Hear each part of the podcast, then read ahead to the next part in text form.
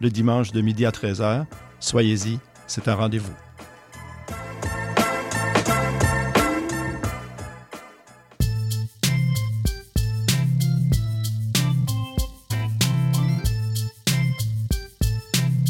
CIBL 101.5 Montréal. CIBL, au cœur de la culture. C'est intermittent jusqu'à Wellington. Vers la rive sud, congestion depuis Turcot, euh, parce qu'on a eu un accident tout à l'heure sur la 132. Bon, ben c'est clair, tu vas être en retard. Ouais, cool. J'ai de la gym. Parce que la 132 demeure encore occupée? Il est 9 h. CIBL. 101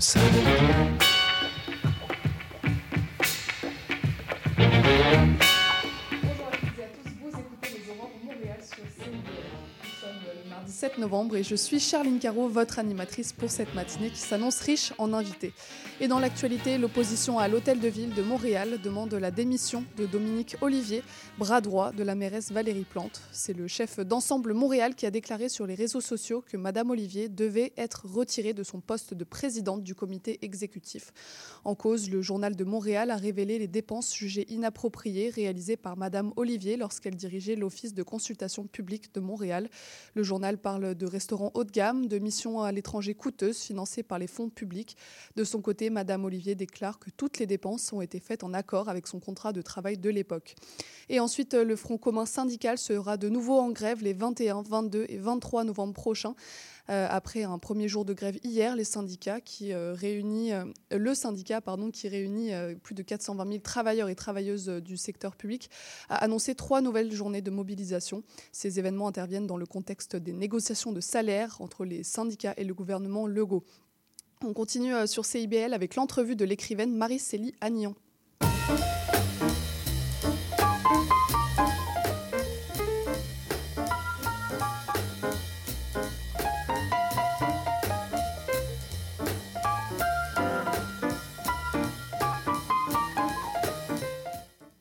Et je reçois donc euh, l'écrivaine Marie-Célie Agnan dans le cadre de la cérémonie Femmes de mérite qui s'est tenue le 31 octobre dernier au Y des femmes de Montréal.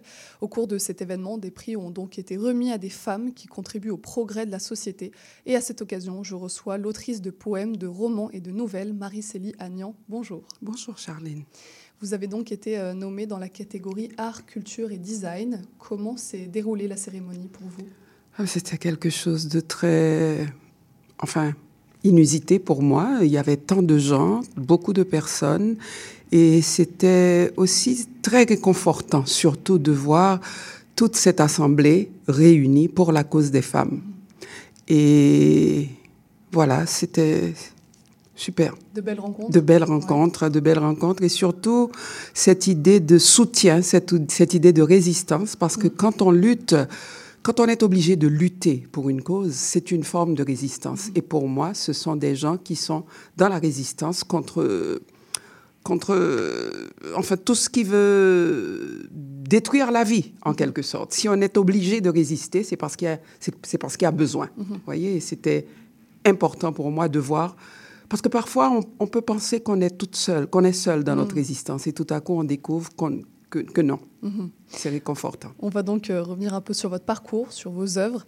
Vous naissez, vous grandissez donc en Haïti avant d'arriver au Canada dans les années 70, alors que vous étiez adolescente. Oui. Comment vous avez vécu ce changement géographique et culturel à cet âge-là?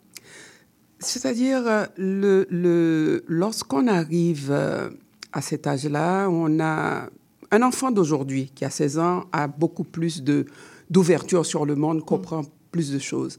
Mais souvent, je dis, j'ai quitté ma galerie. La galerie, c'est l'espace du dehors où les enfants jouent pour venir au Canada. Mais c'est à mon arrivée au Québec que j'ai commencé à m'intéresser au monde extérieur de, de, de l'endroit d'où et je découvre des choses. Je découvre euh, des choses qui ne font pas toujours plaisir. Je découvre le Nelson Mandela en prison sur Robben Island depuis 27 ou 28 ans. Je découvre le racisme dont sont victimes les populations afro-américaines aux États-Unis. En Haïti, je n'avais pas conscience de ça. Haïti, c'est un pays où il y a beaucoup d'inégalités, un immense fossé entre les possédants et les autres. Mais le racisme vécu comme tel, jamais je, je- je ne savais pas que ça existait. Je découvre aussi la situation des Premières Nations. Je dis souvent, mais je découvre aussi de très belles choses, comme par exemple la lutte des femmes. Euh, dès ces 17-18 ans, je commence à vraiment m'intéresser de manière très, très, très, très active, je dirais, vous voyez, à la question des femmes. Alors, je dis que les premières années, c'était les années d'éveil. Et c- je crois que cet, cet éveil a marqué tout mon parcours en tant que personne, en tant que femme dans cette société. La double identité, c'est un enjeu qui revient souvent chez les euh, binationaux. Comment vous, vous avez vécu cette euh, pluralité des cultures qui vous composent? Ça dépend des périodes. Euh, La personne que j'étais à 17 ans n'est plus la même. C'est- J'appelle cela un chemin, un chemin, un parcours. Vous voyez euh, Mais à partir du moment où j'ai commencé à prendre conscience de de l'état dans lequel j'ai quitté mon pays. Et ça, j'ai pu le comprendre en fréquentant d'autres personnes, par exemple les Chiliens, les Argentins, qui arrivaient en très en, vague euh, après, par exemple, le coup d'État contre Allende euh, en, en 1973. Et ça c'est quelque chose qui a une influence sur notre capacité de nous, de nous, enfin, de prendre pied dans la société. À un moment donné, il a fallu que je, que je, que je lutte en quelque sorte, parce que j'étais comme déchirée entre, entre ce passé que je, dont je prenais l'ampleur, vous voyez, de, de, de la destruction de ce pays que j'avais quitté par par la France, qui était le, le, le, colonisateur et qui, en partant, a laissé une dette que Haïti a dû payer jusqu'à la fin des années 50. Et à partir de ce moment-là, euh, que voulez-vous, la colère nous habite. Et j'ai été longtemps habité par la colère et je crois que l'écriture a en quelque sorte servi à canaliser cette colère, à la rendre, comment dire, euh, fertile en quelque sorte. Vous dites que l'enfance sous le dictateur Duvalier, c'est la peur et le désespoir du silence. Oui. Comment euh, le contexte politique euh, dictatorial de l'époque que vous avez connu euh, durant votre enfance vous a impacté et ce qui vous impacte, vous pensez encore aujourd'hui? Ah oui, vous ne pouvez pas imaginer. Il faut le vivre pour le comprendre. Euh, Il y, a, il y a quelque chose, une anecdote que je raconte de temps. Enfin, c'est pas une anecdote, c'est quelque chose de, de, de vécu. La peur des, des, des sirènes des ambulances. Pendant longtemps, je n'ai jamais pu comprendre pourquoi je, je perdais la, la, la, la tête littéralement, mais c'est lié à tout ça, toute cette peur de l'enfance, les militaires qui, qui envahissent nos maisons, les, les gens qui, qui, qui, disparaissent, les personnes qui ne reviennent pas. Euh, Il y a un texte que j'ai écrit justement qui s'appelle La bicyclette bleue, qui raconte l'histoire d'un d'une famille, euh, je pense qu'ils étaient quatre ou cinq enfants, le père a disparu un jour. Il n'est jamais revenu. Jusqu'au jour d'aujourd'hui, ils ne savent pas. Et ce sont des milliers de personnes qui ont disparu en Haïti. Vous voyez, alors c'est important, tout, toutes ces choses-là, pour... Euh, ça, ça nous marque. Ça nous marque et de manière indélébile. Est-ce qu'on pense assez aux enfants dans ce genre euh, de situation instable, que ce soit vous en Haïti à votre époque ou aujourd'hui en Ukraine ou à Gaza? Ah non, pas du tout, pas du tout. Et justement, j'ai écrit deux, deux, deux ouvrages euh, qui s'adressent aux enfants, justement aux adolescents, à partir de 11 ans, parce que justement, je me rendais compte que souvent les enfants ne savaient pas pourquoi on avait quitté ce pays-là. Qu'est-ce qui se passe? Parfois, les parents n'ont pas ce qu'il faut pour leur en parler. Moi, j'ai pu en parler parce que j'ai vécu jusqu'à 16 ans en Haïti. J'avais assez de, de, de, compréhension pour, pour comprendre la peur et, et l'oppression, en quelque sorte, sans pouvoir, enfin, disséquer cette oppression, mais je savais ce que c'était. Mais les enfants grandissent ici, ils comprennent pas, ils vivent des situations qui ne sont pas faciles, parce que nos enfants font face au racisme très tôt, parfois à la garderie même, vous voyez, et les parents n'ont pas ce qu'il faut pour leur en parler. Alors, c'est vrai qu'on ne prend pas en compte les enfants du tout, du mmh. tout, du tout. Oui, c'est ça. Euh, en fait, vous écrivez donc des... pour les enfants à travers des contes, à travers euh, des romans que vous leur dessinez. Pourquoi s'attacher à écrire pour eux, pour les enfants Au fait, je ne m'attache pas précisément pour eux. Ils font partie de mon lectorat.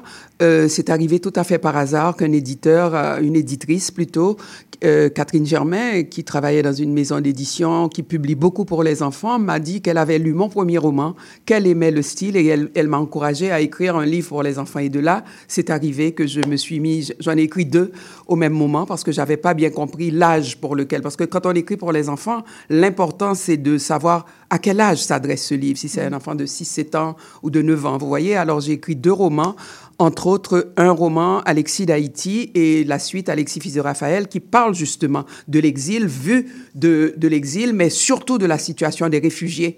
Vous voyez, dans les camps de, de, de, de réfugiés aux États-Unis. Et c'est comme ça que c'est arrivé que j'ai commencé à me rapprocher des enfants pour mon plus grand bonheur. C'est un, c'est un lectorat et des gens, des, des personnes très, très généreuses dans leur... euh, Est-ce que vous écrivez plus par plaisir ou par devoir? Au début, c'était le plaisir, le plaisir des mots, le plaisir de la musique des mots. Et final, et j'ai trouvé que c'était pour moi devenu une nécessité d'écrire. Donc vous écrivez plus pour les lecteurs maintenant que pour vous? Pas nécessairement, non, non. Euh, ça part toujours du plaisir, du bonheur de, de, de, de dire, de travailler sur la mémoire, mais le lecteur, je, enfin, je tiens compte du lecteur dans, la, dans le sens où j'ai une exigence esthétique et éthique très, très, très, très forte. Euh, mais non, je dirais pas que je pense d'abord au lecteur, non. Dans vos ouvrages, vous, abord- vous abordez les questions de racisme, d'exclusion, de solitude des femmes, de leur corps. Le premier roman que vous publiez, La dot de Sarah, raconte l'histoire de femmes haïtiennes qui ont émigré au Québec et qui tentent de vivre à travers ces deux mondes. À quel point euh, vos œuvres sont autobiographiques? Ah non, pratiquement pas. Je crois que j'ai écrit, mais même si euh, C'est inspiré. quand même, il peut y avoir, euh, il peut y avoir euh, des parties de, de l'œuvre qui, qui, qui rappellent quelque chose que j'ai vécu. Euh, je pense surtout, c'est dans la construction des personnages. J'aime beaucoup les gens qui ont beaucoup de convictions, qui vont jusqu'au bout de leurs idées, qui, qui, qui, enfin, qui congédie la peur, vous voyez, pour pouvoir avancer. Alors, je, je, même dans les personnages euh, d'enfants, je crée des personnes avec des, des- un tempérament comme ça. Vous voyez, des personnes qui essaient de se tenir debout. Mais autobiographique, non. J'ai écrit une nouvelle euh, qui est apparue dans mon premier recueil de nouvelles qui s'intitule Le silence ou le, et le sang. Euh, le silence comme le sang, dans laquelle je parle de l'enfance sous la dictature et des membres de la famille et de la peur surtout qu'on découvre dans les actes, dans, dans, dans, dans, dans la manière de- de- des adultes de se comporter, la découverte de cette peur chez les adultes, quand on a, euh, disons, 7 ans, 8 ans, vous voyez, mais rien de vraiment personnel. euh, bon, c'est personnel et ça ne l'est pas en même temps. Parce qu'en parlant de la dictature, je parle aussi de, de, de, de- euh, des émotions qui sont ceux des personnages, mais qui sont ceux que j'ai portés ou porte encore en moi jusqu'à aujourd'hui. Est-ce que vous apportez davantage de réponses à travers vos écrits ou est-ce que vous vous posez plus des questions? Non, je, je dis souvent que l'écriture, pour moi, c'est un grand questionnement. Je n'ai pas de réponse. C'est pour pouvoir trouver des réponses, peut-être, ou des bribes de réponses, ou des... Je, ne- je ne sais trop. C'est quelque chose que je soumets aux gens. Et, et c'est une manière aussi de m'alléger. À chaque livre, j'ai l'impression que je partage quelque chose qui me permet de me sentir plus légère. Parce que c'est quand même des héritages assez lourds.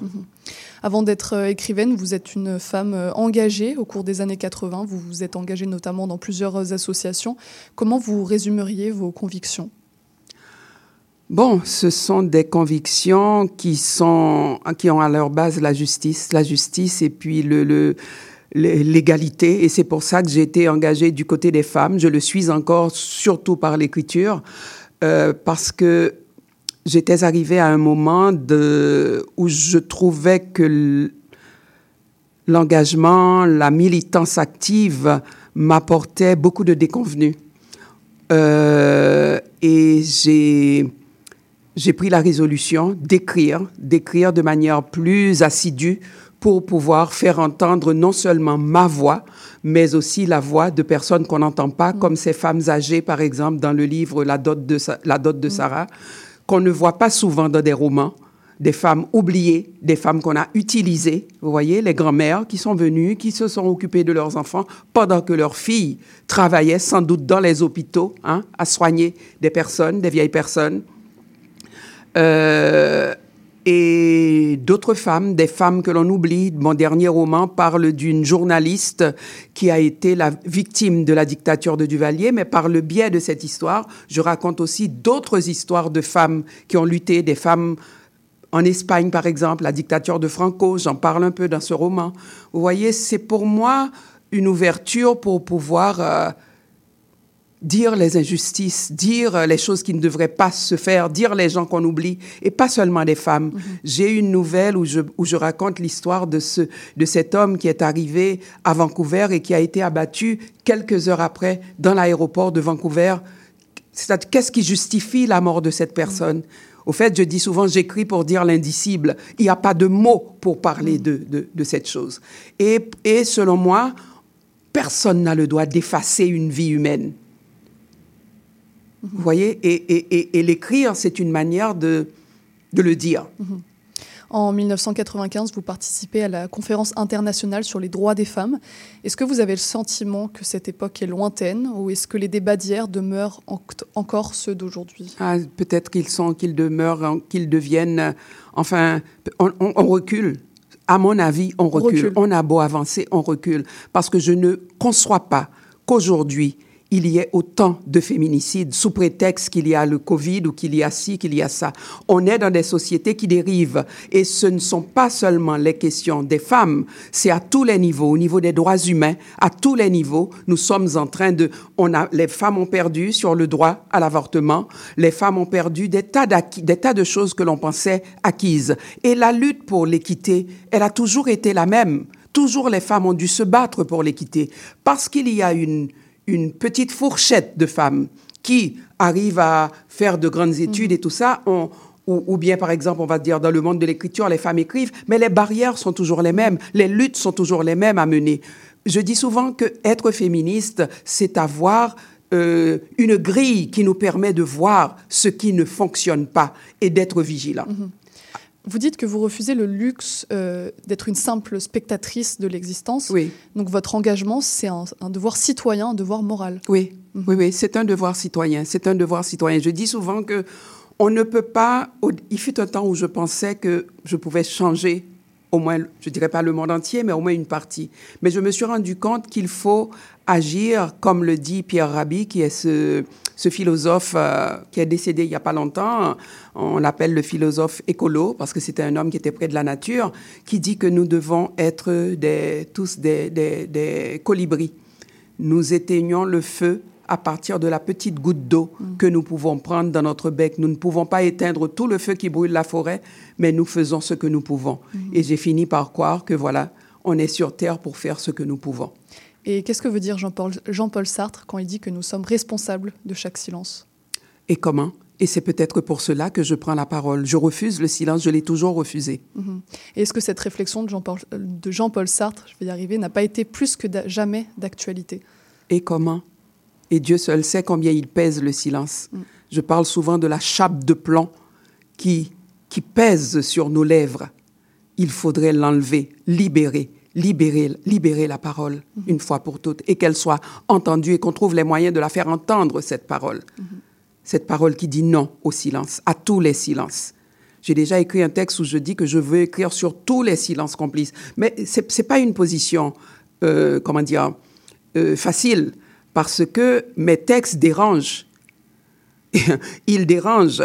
Euh, je regarde pour, par exemple, le, le- le- en Haïti, où on est encore à une époque où des jeunes de 20 ans ignorent ce qui s'est passé sous la dictature, parce qu'il y a des complicités, parce qu'il y a des gens qui ont des intérêts à ce que ça ne soit pas, comment dire, euh, c'est le même système qui d'une manière ou d'une autre continue. Alors il faut dire non à ce silence, par tous les moyens.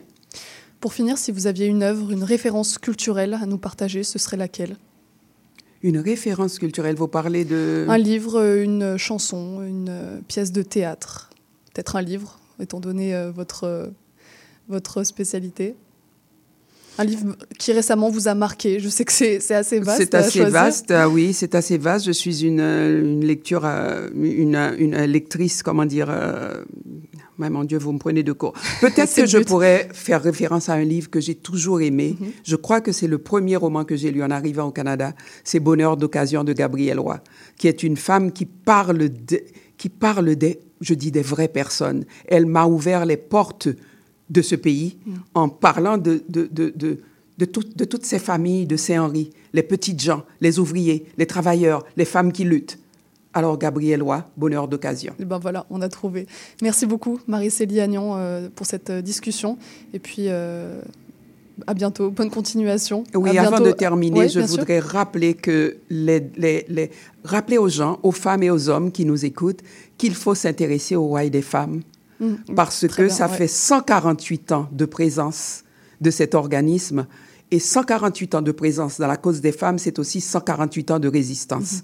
Et quand on résiste, on a besoin de savoir qu'on n'est pas seul. Très bien. Et bon, on rappelle euh, votre attachement à la Fondation euh, Y qui a organisé donc euh, cette cérémonie à laquelle vous avez pris part le 31 octobre dernier, qui se tiendra sûrement euh, l'année prochaine. Merci beaucoup, Marie. Merci beaucoup, Charline. À bientôt. Au revoir. On continue sur CIBL pour parler du festival Montréal à table.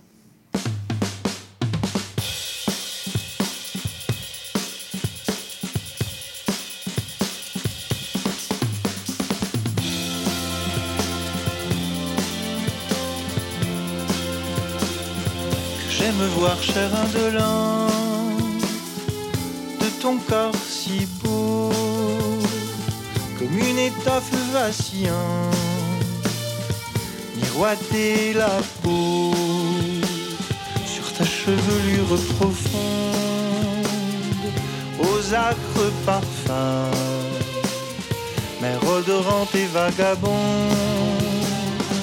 aux flots bleus et bruns.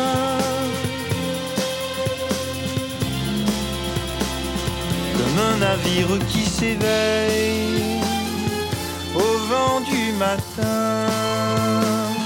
Mon âme rêveuse appareille pour un ciel lointain. Tes yeux où rien ne se révèle, de doux ni d'amer, sont deux bijoux froids où se mêlent l'or avec le fer.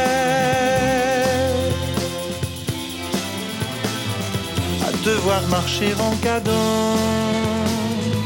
belle d'abandon. On dirait un serpent qui danse au bout d'un bâton. Sous le fardeau de ta paresse, ta tête d'enfant se balance avec la mollesse d'un jeune éléphant.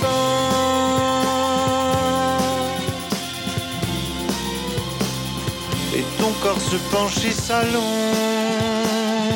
comme un fin vaisseau qui roule bord sur bord et plonge ses vergues dans l'eau comme un flot grossi par la fonte des glaciers grondants.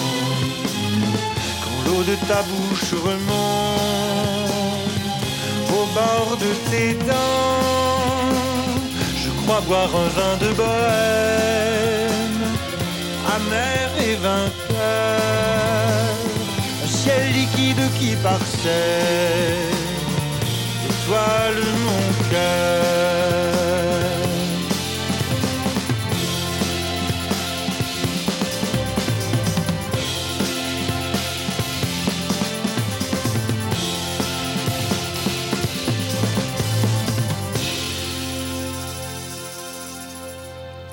C'était Le Serpent qui danse de Pierre Lapointe. Et aujourd'hui, je reçois Émilie Bellefleur, gestionnaire à Tourisme Montréal, pour parler du festival culinaire Montréal à table qui se tient du 3 au 19 novembre prochain dans notre belle ville. Bonjour, Émilie. Très bon matin. Si vous aviez trois mots pour euh, décrire la scène culinaire montréalaise. Oh mon Dieu, pétillante, originale, euh, gourmande. Ouais, très bien. Est-ce que les restaurants sont un moteur euh, important de l'attractivité de Montréal? Oui, de plus en plus. Euh, à Tourisme Montréal aussi, c'est quelque chose qu'on est en train de développer. On essaie vraiment de positionner Montréal comme une destination culinaire. on, on se démarque beaucoup en Amérique du Nord quand même. Euh, je- comme je le disais, on a une scène qui est très créative. On a aussi le THQ, par exemple, qui crée des nouvelles pousses, euh, qui in- continue d'injecter toujours de l'originalité, des nouvelles techniques. Euh, puis globalement, je dirais, je trouve qu'on est une, euh, une ville où les restaurateurs s'entraident beaucoup, travaillent beaucoup ensemble et ça fait qu'il y a toujours des... Les, ben, on le voit dans les, le nombre de pop-up tout de suite qu'on voit dans, euh, dans les restaurants, mais je trouve que ça fait une scène très unie et qui donne envie aux gens de, de venir en profiter. Est-ce que la diversité euh, de l'offre euh, joue aussi pour, dans Ah cette oui. attractivité? Ben beaucoup, je pense qu'on le voit aussi, d'ailleurs, à Montréal à table, là, pour les gens qui, on en parlera tout à l'heure, mais il y a moyen de, de filtrer là, par type de cuisine. Et on, on voit là, juste d'un coup d'œil le- l'ampleur euh, de la diversité. Euh, C'est quelque chose qui est très important aussi à mettre de l'avant. euh, et, et souvent, ça reste très, très accessible. Euh, euh, C'est une, très belle façon de découvrir les différentes communautés montréalaises que par la, la cuisine. C'est très rassembleur. Tourisme Montréal travaille très fort, selon euh, ses mots, pour euh, la gastronomie euh, montréalaise. Par quoi ça passe et quels sont euh, vos objectifs? Ben, on a à l'int- à l'intérieur de, de Tourisme Montréal, on a l'Office montréalais de la gastronomie. Et eux, leur rôle, c'est vraiment de venir positionner Montréal comme, euh, comme leader là, dans la gastronomie en Amérique du Nord, comme une destination, comme, comme je le disais tout à l'heure. Euh, donc, ça passe vraiment par ça, mais ça passe aussi par euh, concerter avec les restaurateurs, savoir qu'est-ce qu'ils ont de besoin, à quel, à quel moment, à quelle époque. Et nous, à Tourisme Montréal aussi, c'est après de venir mettre en valeur toute cette belle offre. Mhm. Alors, pour revenir au festival Montréal à table, est-ce que vous pourriez nous expliquer un peu le concept? Le concept, ben oui. Montréal à table rassemble plusieurs restaurants sous une formule euh, de de repas, de menus à prix fixe. Euh, donc, on va avoir une fourchette de prix. On passe de 38 à 53 à 68 ou 83 dollars selon l'offre. Euh, et c'est vraiment dans le but de célébrer la gastronomie et euh, dans sa diversité, mais aussi partout sur l'île. Donc, on va vraiment aller chercher des restos partout dans tous les quartiers euh, qui ont vraiment une offre là, qui, qui est très, très, très variée. Oui, il y a vraiment une dizaine, une quinzaine de quartiers qui sont Ah représentés. oui, exactement. On est partout sur l'île de Hunstick à, à Saint-Henri. Mhm.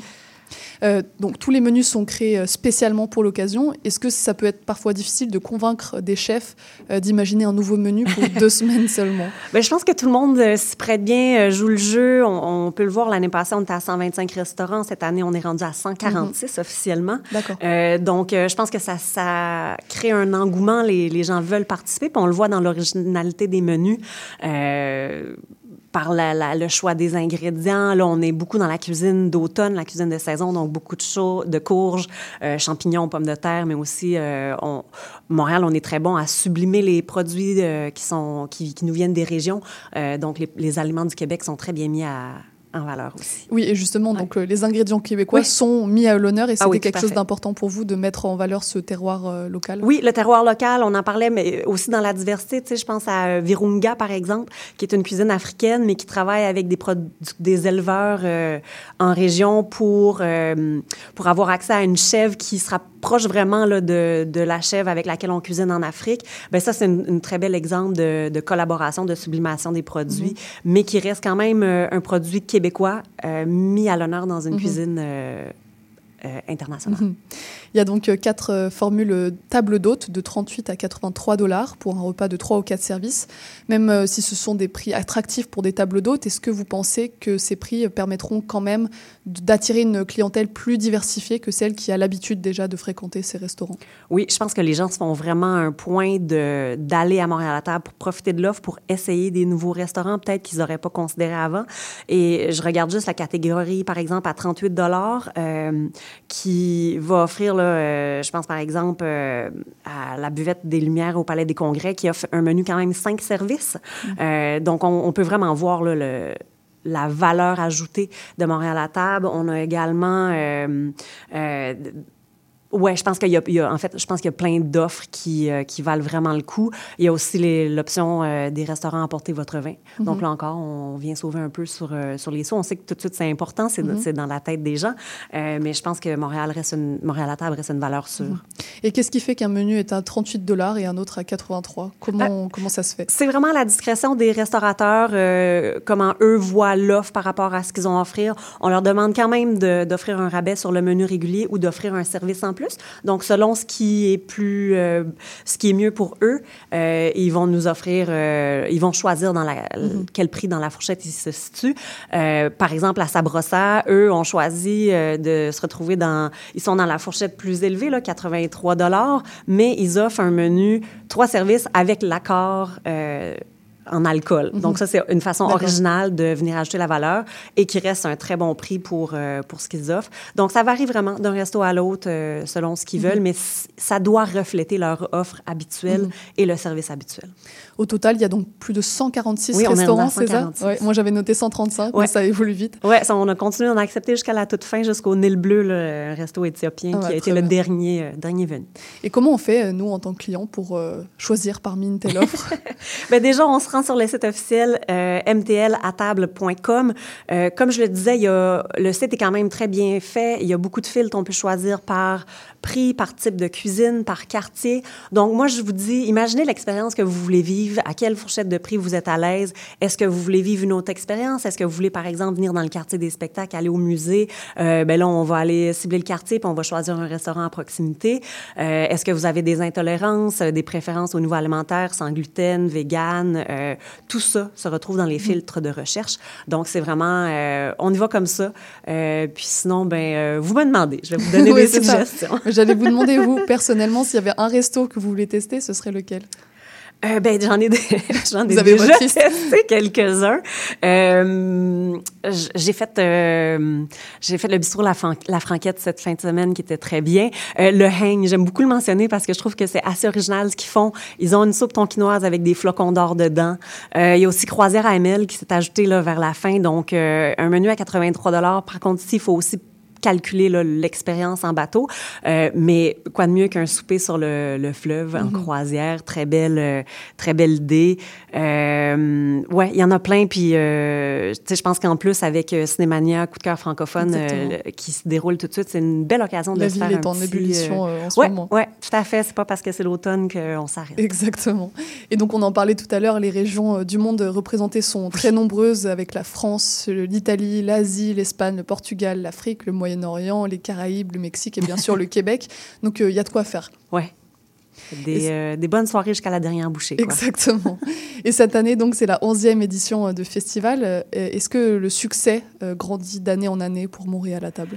Euh, oui, ben c'est sûr que ça a été euh, différent dans les dernières années, mais l'année dernière, on a vu jusqu'à 92 000 réservations.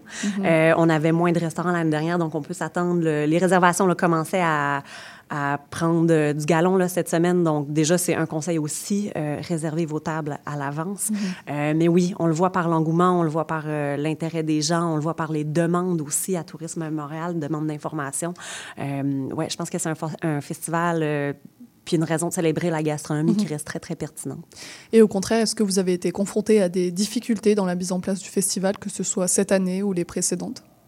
Ben, euh, pendant la pandémie, on a changé le concept. On a fait une édition tout terrain euh, qui s'est prolongée. Là, on a fait euh, trois vagues de, de services Montréal à table, si on veut, euh, pour encourager les restaurateurs à travers toute la pandémie. On avait accepté les, euh, les menus euh, en livraison. Donc, on s'est adapté comme ça. Euh, je pense que c'est aussi euh, ce que Tourisme Montréal essaye de faire quand je disais qu'on essaie de- d'encourager, d'appuyer notre, euh, notre industrie. Euh, c'est sûr que nous, on va toujours s'ada- s'adapter. On prend le pouls des restaurateurs pour créer une édition Montréal à table qui est, qui est avantageuse pour tous. Mhm. Vous qui euh, travaillez pour euh, Tourisme Montréal, est-ce qu'il vous arrive encore de découvrir des bonnes adresses dans la ville? Ah, j'en- fais de l'anxiété. Sérieux, j'ai une liste de restaurants euh, interminables à essayer, par plaisir aussi, pas, parce- pas à cause de mon rôle, mais je pense que c'est bouillonnant, là, la, cul- la culture et la cuisine à, à Montréal.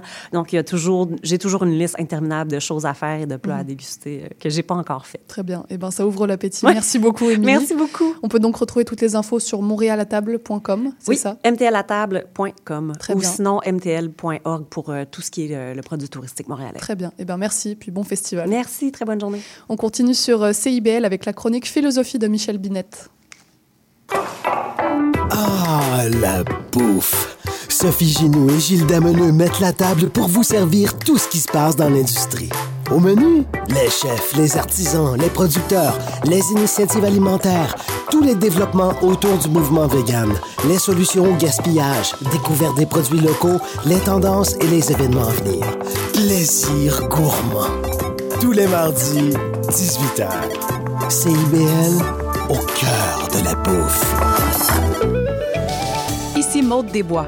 À l'effet durable, on pose un regard vaste sur les enjeux environnementaux, la transition écologique, les défis de société et le développement durable par le biais d'entrevues et de chroniques qui s'appuient sur l'actualité environnementale. C'est un rendez-vous tous les mardis 10h Rediffusion lundi 8h sur les ondes de CIBL 101.5.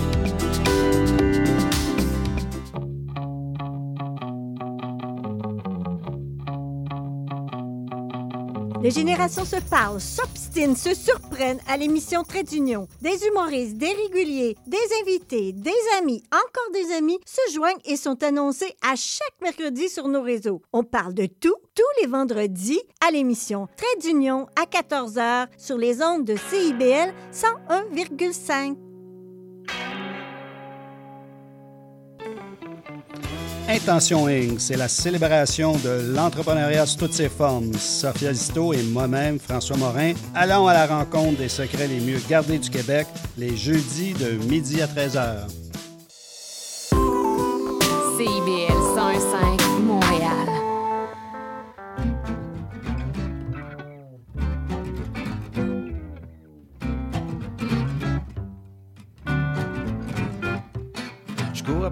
mais je sais pas trop quoi.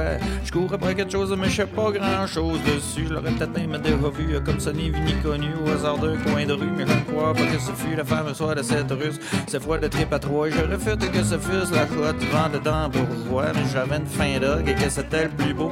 Un hot dog. Je ne crois pas non plus que ce fut la cote. J'aurais trouvé mon pick-up au hasard des rues. Une là, qu'il était était pas là dans l'Himalaya, ni dans mon tout inclus à Punta Cana. Pas là dans Sahara ni à Bora Bora. Je reste à bête à Poupéa comme à ma Mona Lisa. J'étais après me souffler, je pourrais courir longtemps. Le coup d'on c'est-tu mouillé ou pas si je suis dans le champ? Non, mais euh, qu'est-ce que je cherche?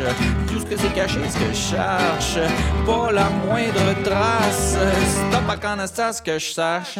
Y'en a qui disent que c'est juste des petites choses de la vie, c'est ça, ben oui. Que c'est la récompense d'effort qu'on met à franchir les obstacles. C'est plate, y'en a même qui disent du moins quelqu'un qu'on pourrait être leur trouver à jeun par l'accident. La Sagara parce que c'est pas comme rien c'est pas juste manger quand on a faim. Mais si c'est ça pour toi, sans être fraîchier, dois être libre pour un petit pain parce que dans la vie j'aurais eu faim, j'aurais toujours mis le bouche un coin, j'aurais jamais croisé le bonheur dans le fond du conteneur. C'est tout ça cherche, mais où ce que c'est caché ce que je cherche? Pas la moindre trace, pas trouve avant le ce que je sache. Parce qu'à poursuite t'as du bonheur, pense que tu tripes à la poursuite, ou ben non tu te lèves de bonheur parce que t'es pas rendu de suite. Au moins tu savais de quoi qu'il l'air, c'est que ça marche en hiver. Celui qui arrive avec le go, ben l'argent pour régler ça. Ding dong, et ça monte du bonheur dans ma narine, ben non. Voyons, est dans le fond du frigidaire d'un orgie de bulles, le foie gras de fruits de mer, d'un 26 services à cormet décadence. On n'est pas mieux que mort, on est ce que l'on ment. Parlant du four et des affaires dans gueule, c'est peut-être bien dans le sexe. On met peut-être celle-là qui fait ni dans les. Ça y a rien comme une petite de patte en l'air. Mais tout ça m'a l'air pas mal éphémère. Non, c'est clair que c'est dans le cachet, dans le money, money. Ils l'ont écrit là parce que c'est fun et fun et flow. Ben, des liasses, puis voilà, voilà. Ben, si c'était comme ça, on aurait pas besoin visa. On n'aurait pas besoin de visa.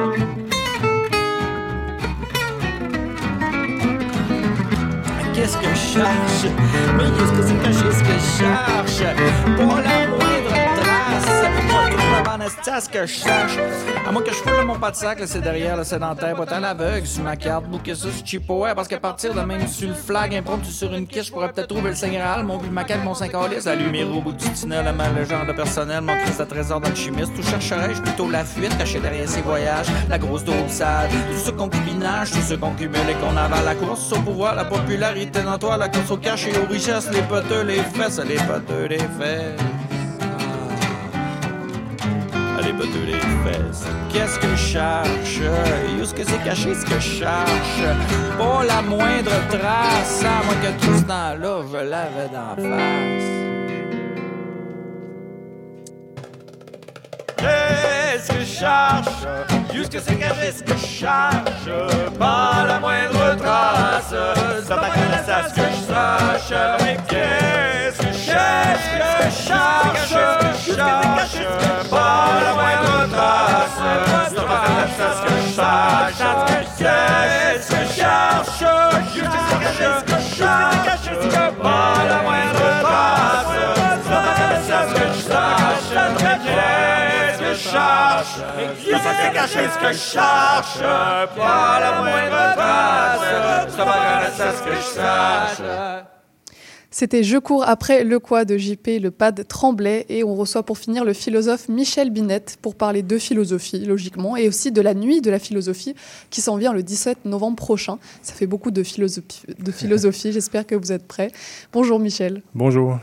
Une première euh, grande question sur laquelle on pourrait philosopher longtemps, c'est Oui. quoi la philosophie? Oui, ben c'est- primordial de retourner un peu à la source. Qu'est-ce que ça veut dire, euh, philosophie? Parce qu'aujourd'hui, euh, le mot peut être utilisé à plusieurs sauces. Euh, ben, J'ai ma philosophie, tu as ta philosophie, ils ont une philosophie. Et euh, c'est une des façons. Euh, Aussi, la philosophie peut être vue comme un débat, c'est-à-dire on, on se bat sur des idées, chacun peut rester campé sur ses positions. Mais si on retourne à la source, c'est ce qui nous intéresse, c'est-à-dire philos sophia, l'origine grecque, ça veut dire l'amour de la sagesse. Donc, qu'est-ce que l'amour et qu'est-ce que la sagesse? On pourrait se poser aussi la question. En fait, euh, comme philosophe, on se pose des questions sur les lois de la vie. C'est-à-dire, c'est ça la sagesse, c'est comprendre les lois et les principes de la vie. Tout ce qui régit l'univers, tout ce qui régit l'être humain, tout ce qui régit euh, le monde euh, végétal, animal, tout ce qui nous entoure. Donc, nous sommes un produit de cette nature, de ce cosmos, appelons-le ainsi.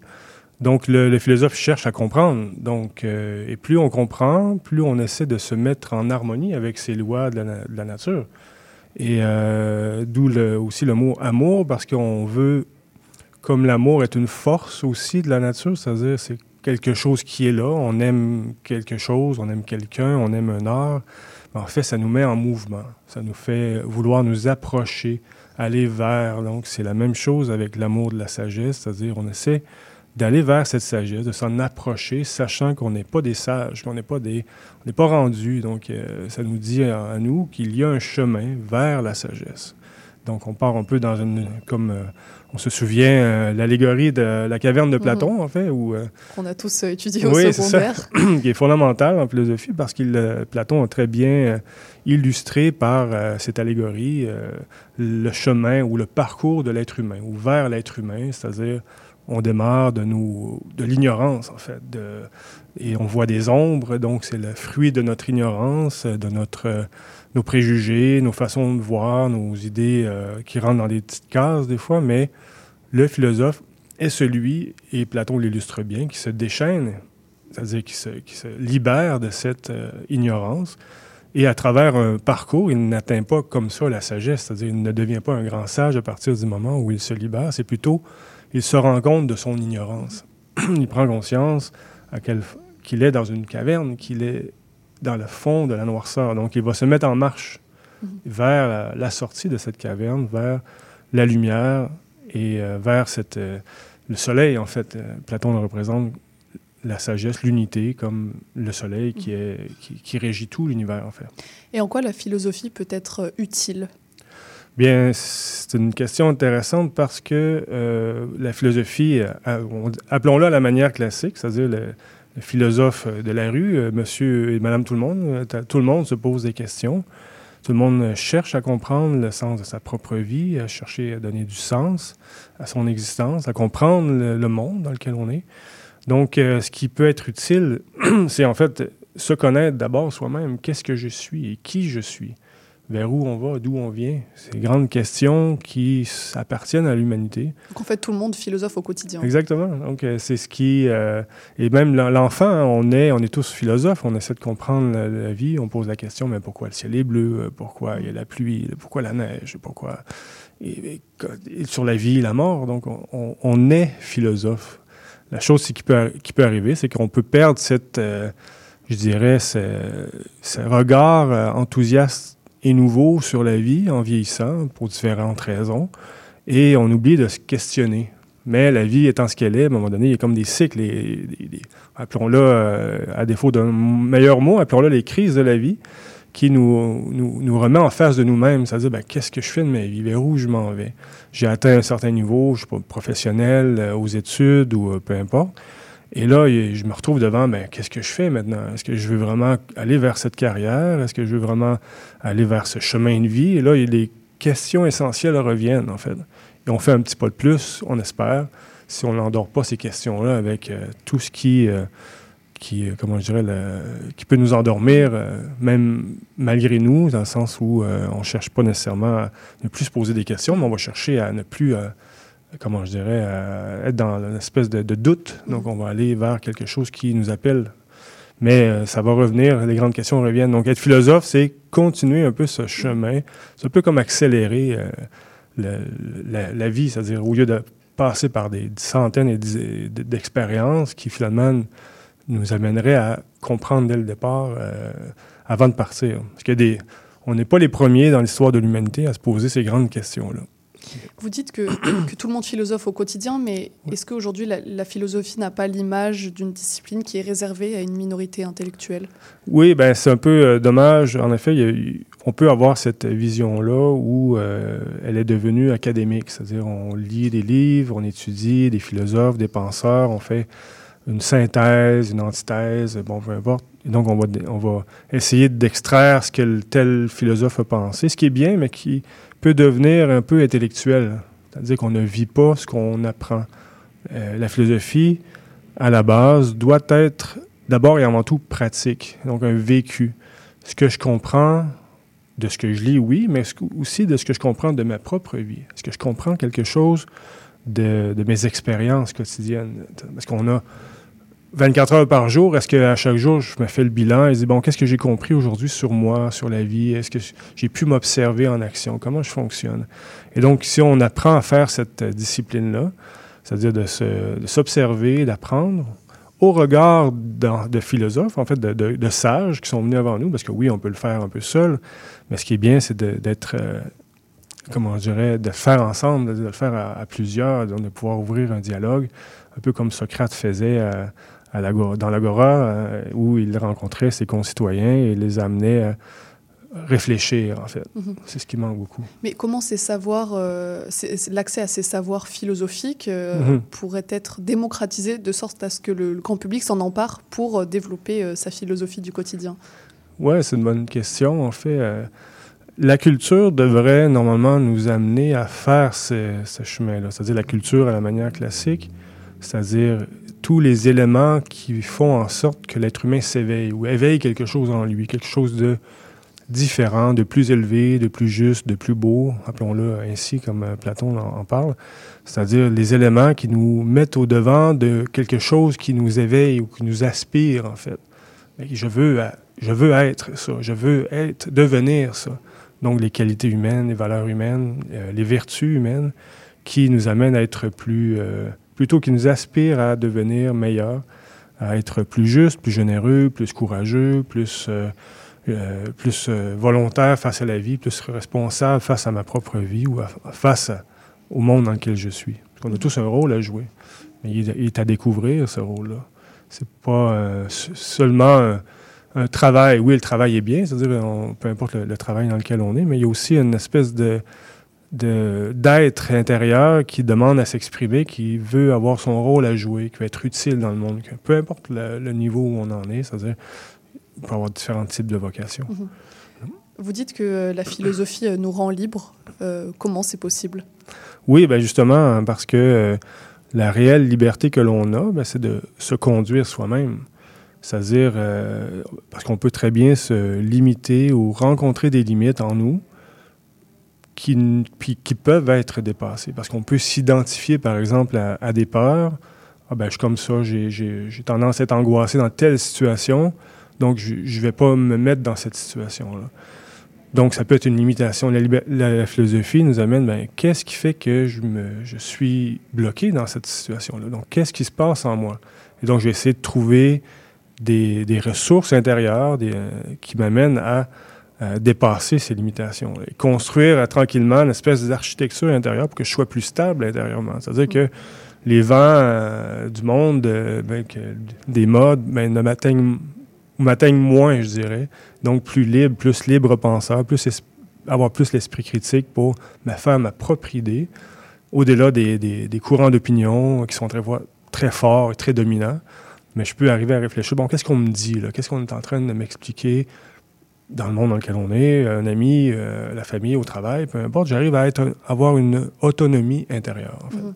qui est critique. Est-ce que la philosophie, c'est quelque chose de figé, avec des savoirs fixes? Euh, On parle de Platon, de Mhm. Socrate, ou est-ce qu'il y a de la place pour le débat, pour le dialogue? Ben, oui, il y, a, il y a de la place. en fait, la façon d'enseigner euh, de Socrate était le dialogue, rappelons les, les dialogues socratiques, c'est-à-dire euh, le questionnement, euh, amener l'autre à, se rendre compte de sa propre ignorance. Mais il y a une polarité, c'est-à-dire Socrate était Socrate, c'est-à-dire euh, il avait déjà atteint une espèce de sagesse de par sa propre pratique, en fait. Et euh, pour ce qui est du débat, oui, c'est intéressant, de débat d'idées, mais est-ce que le débat nous amène à une ouverture, à d'autres idées? Le, le risque du débat, c'est que chacun reste... Ben, moi, j'ai ma position, moi, j'ai- toi, tu as la tienne, mais on va s'argumenter, puis c'est un peu plus une bataille. Ce qui, qui est intéressant comme entraînement, je dirais, euh, appelons-le intellectuel, mais euh, c'est plus intéressant de dialoguer, hein, ça, de, de faire naître dialogue, un dialogos, c'est dia, ça veut dire deux, logos, c'est intelligence, donc deux intelligences qui se rencontrent et qui peut, de laquelle peut naître quelque chose de nouveau, comme deux idées qui se rencontrent donnent un bébé idée. Je sais pas si c'est une bonne, image, mais euh, c'est plus intéressant que de rester dans nos positions. Donc, il faut une ouverture. Être philosophe, à la base, c'est se rendre compte de son ignorance, qu'on ne sait pas tout. Comme Platon on le dit dans la caverne, encore une fois. Et, euh, et je reprends, euh, tu parlais des, des- vous parliez des, grands sages, des, grands philosophes. Ben, en fait, ils, ils nous ont laissé un, un savoir, une connaissance qui demande à être euh, réfléchie, oui, mais vécue. Et donc, des fois, c'est pas évident de, ben, si je lis ça seul, comment je vais faire? Donc, d'où le- l'espace avec d'autres. C'est un peu comme prendre des cours de piano. Je peux apprendre sur euh, YouTube, mais c'est pas la même chose que si j'ai un maître de piano à côté de moi qui me montre, ben, fais attention, mets tes doigts comme ci, fais ça. Donc, c'est plus rapide, je pense. Et donc le 17 novembre prochain, c'est la nuit euh, de la philosophie à Montréal. Ouais. C'est quoi le concept? Ben, L'idée de la nuit de la philosophie, c'est euh, d'offr- d'offrir ou d'ouvrir un espace euh, citoyen pour que différentes organisations qui œuvrent déjà dans, ou qui veulent commencer à œuvrer dans cette voie de la quête de la sagesse, donc euh, qui, euh, qui avoir un espace euh, partout à Montréal où on peut euh, aller dialoguer justement, ou écouter, ou pratiquer un atelier, une activité, une méditation même, parce que les voies vers la sagesse sont multiples. Il n'y a pas une méthode, il y a différents chemins. Imaginons une montagne sur laquelle on marche. Il y a différents sentiers. Un va découvrir la, sagesse par l'art, l'autre par euh, la musique, l'autre par euh, le- la méditation, l'autre par les arts martiaux même, l'autre même par la médecine. On a des, des- des philosophes médecins qui, nous, qui rencontrent des lois et des principes de la vie par, en observant le, le corps humain. C'est-à-dire qu'il y a une harmonie dans le corps humain qui nous rappelle l'harmonie de, de la nature, en fait. Et donc on parlait de démocratiser la philosophie. Mhm. C'est le but de cet événement-là? Oui, c'est- d'offrir à tout citoyen, tous ceux et celles qui cherchent ou qui veulent apprendre quelque chose ou qui veulent euh, découvrir, ben, avoir accès à, d'autres façons, d'autres opinions, d'autres euh, visions pour pouvoir eux-mêmes ensuite, ensuite euh, choisir leur chemin, vers- alimenter leur, l'être intérieur, en fait, qui, veut, qui cherche. On a tous ce- ce- ce- cet être qui cherche à comprendre le monde et la vie. Et euh, il y, a des- il y a des gens qui sont venus avant nous et qui, euh, qui nous ont laissé des, des traces. Et donc, euh, si on se met tous ensemble, on devient une communauté qui cherche à créer un peu ce que tu disais au, au niveau de la société ou d'avoir euh, des, des, des- des feux partout à- dans la ville où il y a cette recherche d'élévation, en fait, qui n'est pas euh, seulement de la distraction, qui est bien de se distraire, mais qui n'est pas que ça. Donc, ça prend un peu d'élévation. Et justement, est-ce que vous auriez un livre à conseiller pour ceux qui aimeraient découvrir la philosophie? Ben, j'ai tendance à aller vers euh, toujours les, les classiques, mais je dirais des philosophes qui, qui sont accessibles et très u- utiles et pratiques. Je dirais les stoïciens, hein, par exemple euh, Marc Aurèle, euh, Penser pour moi-même de Marc Aurèle, euh, le manuel d'Épictète, qui, euh, qui sont les, des, des fondamentaux. Je dirais que tous, tous on devrait avoir ces, ces essentiels dans nos bibliothèques et les lire. Et en- aujourd'hui, il y a des bonnes adaptations aussi de la traduction, donc c'est c'est vraiment intéressant. Sinon, C'est sûr qu'il y a des livres euh, comme Platon, mais qui est plus difficile à lire, mais que je recommande pour ceux qui veulent s'y lancer. Très bien. Et bon, on retiendra Marc Aurel euh, pour Ouais. commencer. Merci beaucoup, euh, Michel, pour cette conversation. Merci, Et puis, euh, euh, bonne nuit de la philosophie. Merci. J'invite tout le monde à visiter le, site web euh, www.nuit de la philosophie d'un mot, tout ensemble.ca. Donc, nuit de la philosophie.ca. Très bien, c'est noté. Merci beaucoup. Merci à vous. Restez avec nous pour euh, la clôture de l'émission et le programme de demain. Merci.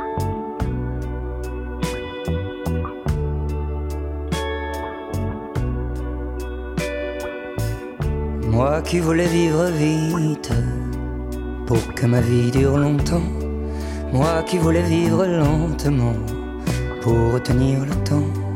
J'ai fait du mieux que j'ai pu.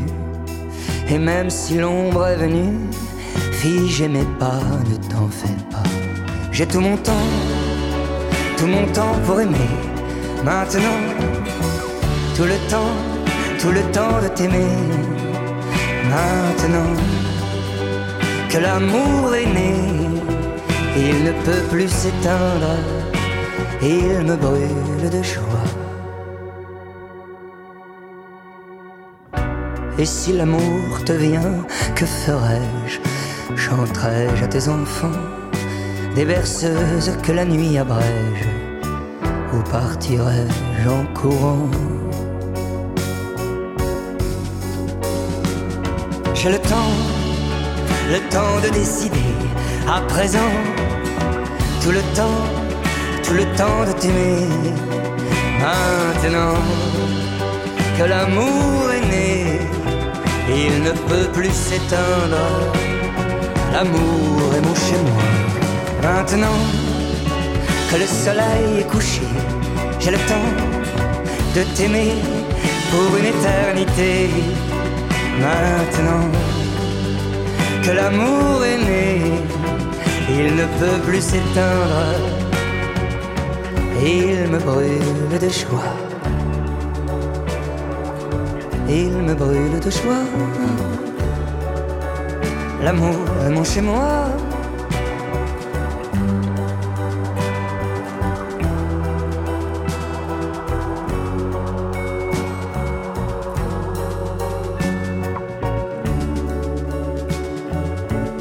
L'amour est mon chez moi. Ah, ah. Désormais le soleil couché, j'ai le temps, tout le temps, tout le temps. J'ai le temps, tout mon temps, tout mon temps, patiemment, j'ai le temps de t'aimer pour une éternité.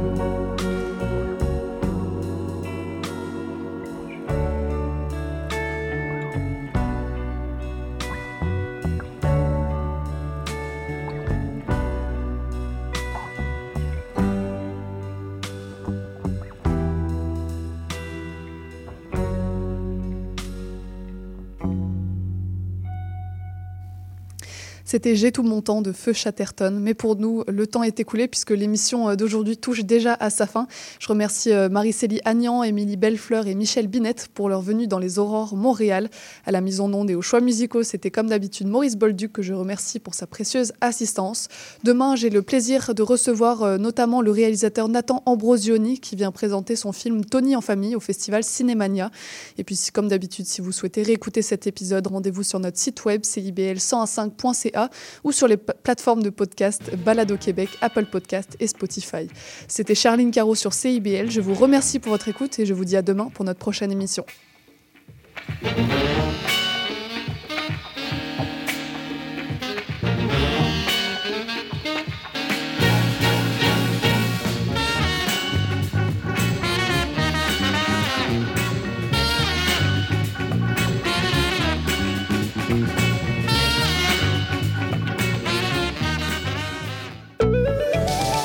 Maude Desbois.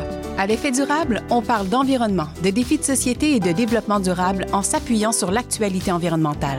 C'est un rendez-vous tous les mardis 10h, rediffusion lundi 8h sur les ondes de CIBL 1015. Le bingo de CIBL arrive sur les ondes du 101.5 FM. Courez la chance de gagner 2500 dollars en prix. Procurez-vous une carte de bingo dans un commerce inscrit sur notre site web et branchez-vous sur le 101.5 FM. Pour connaître le point de vente le plus près de chez vous, consultez le CIBL1015.com. On joue au bingo de CIBL tous les dimanches de 16h.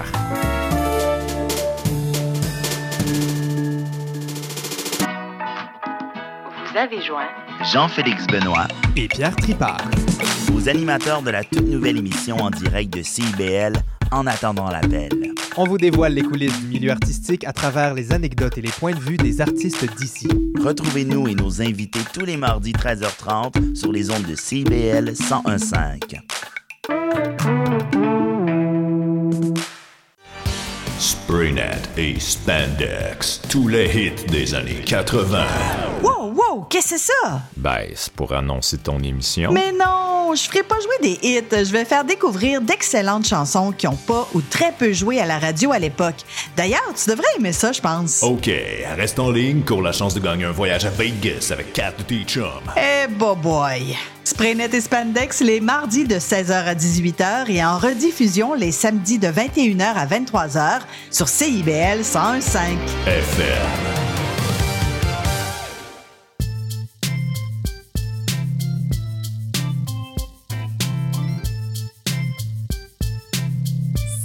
CIBL 101.5 Montréal.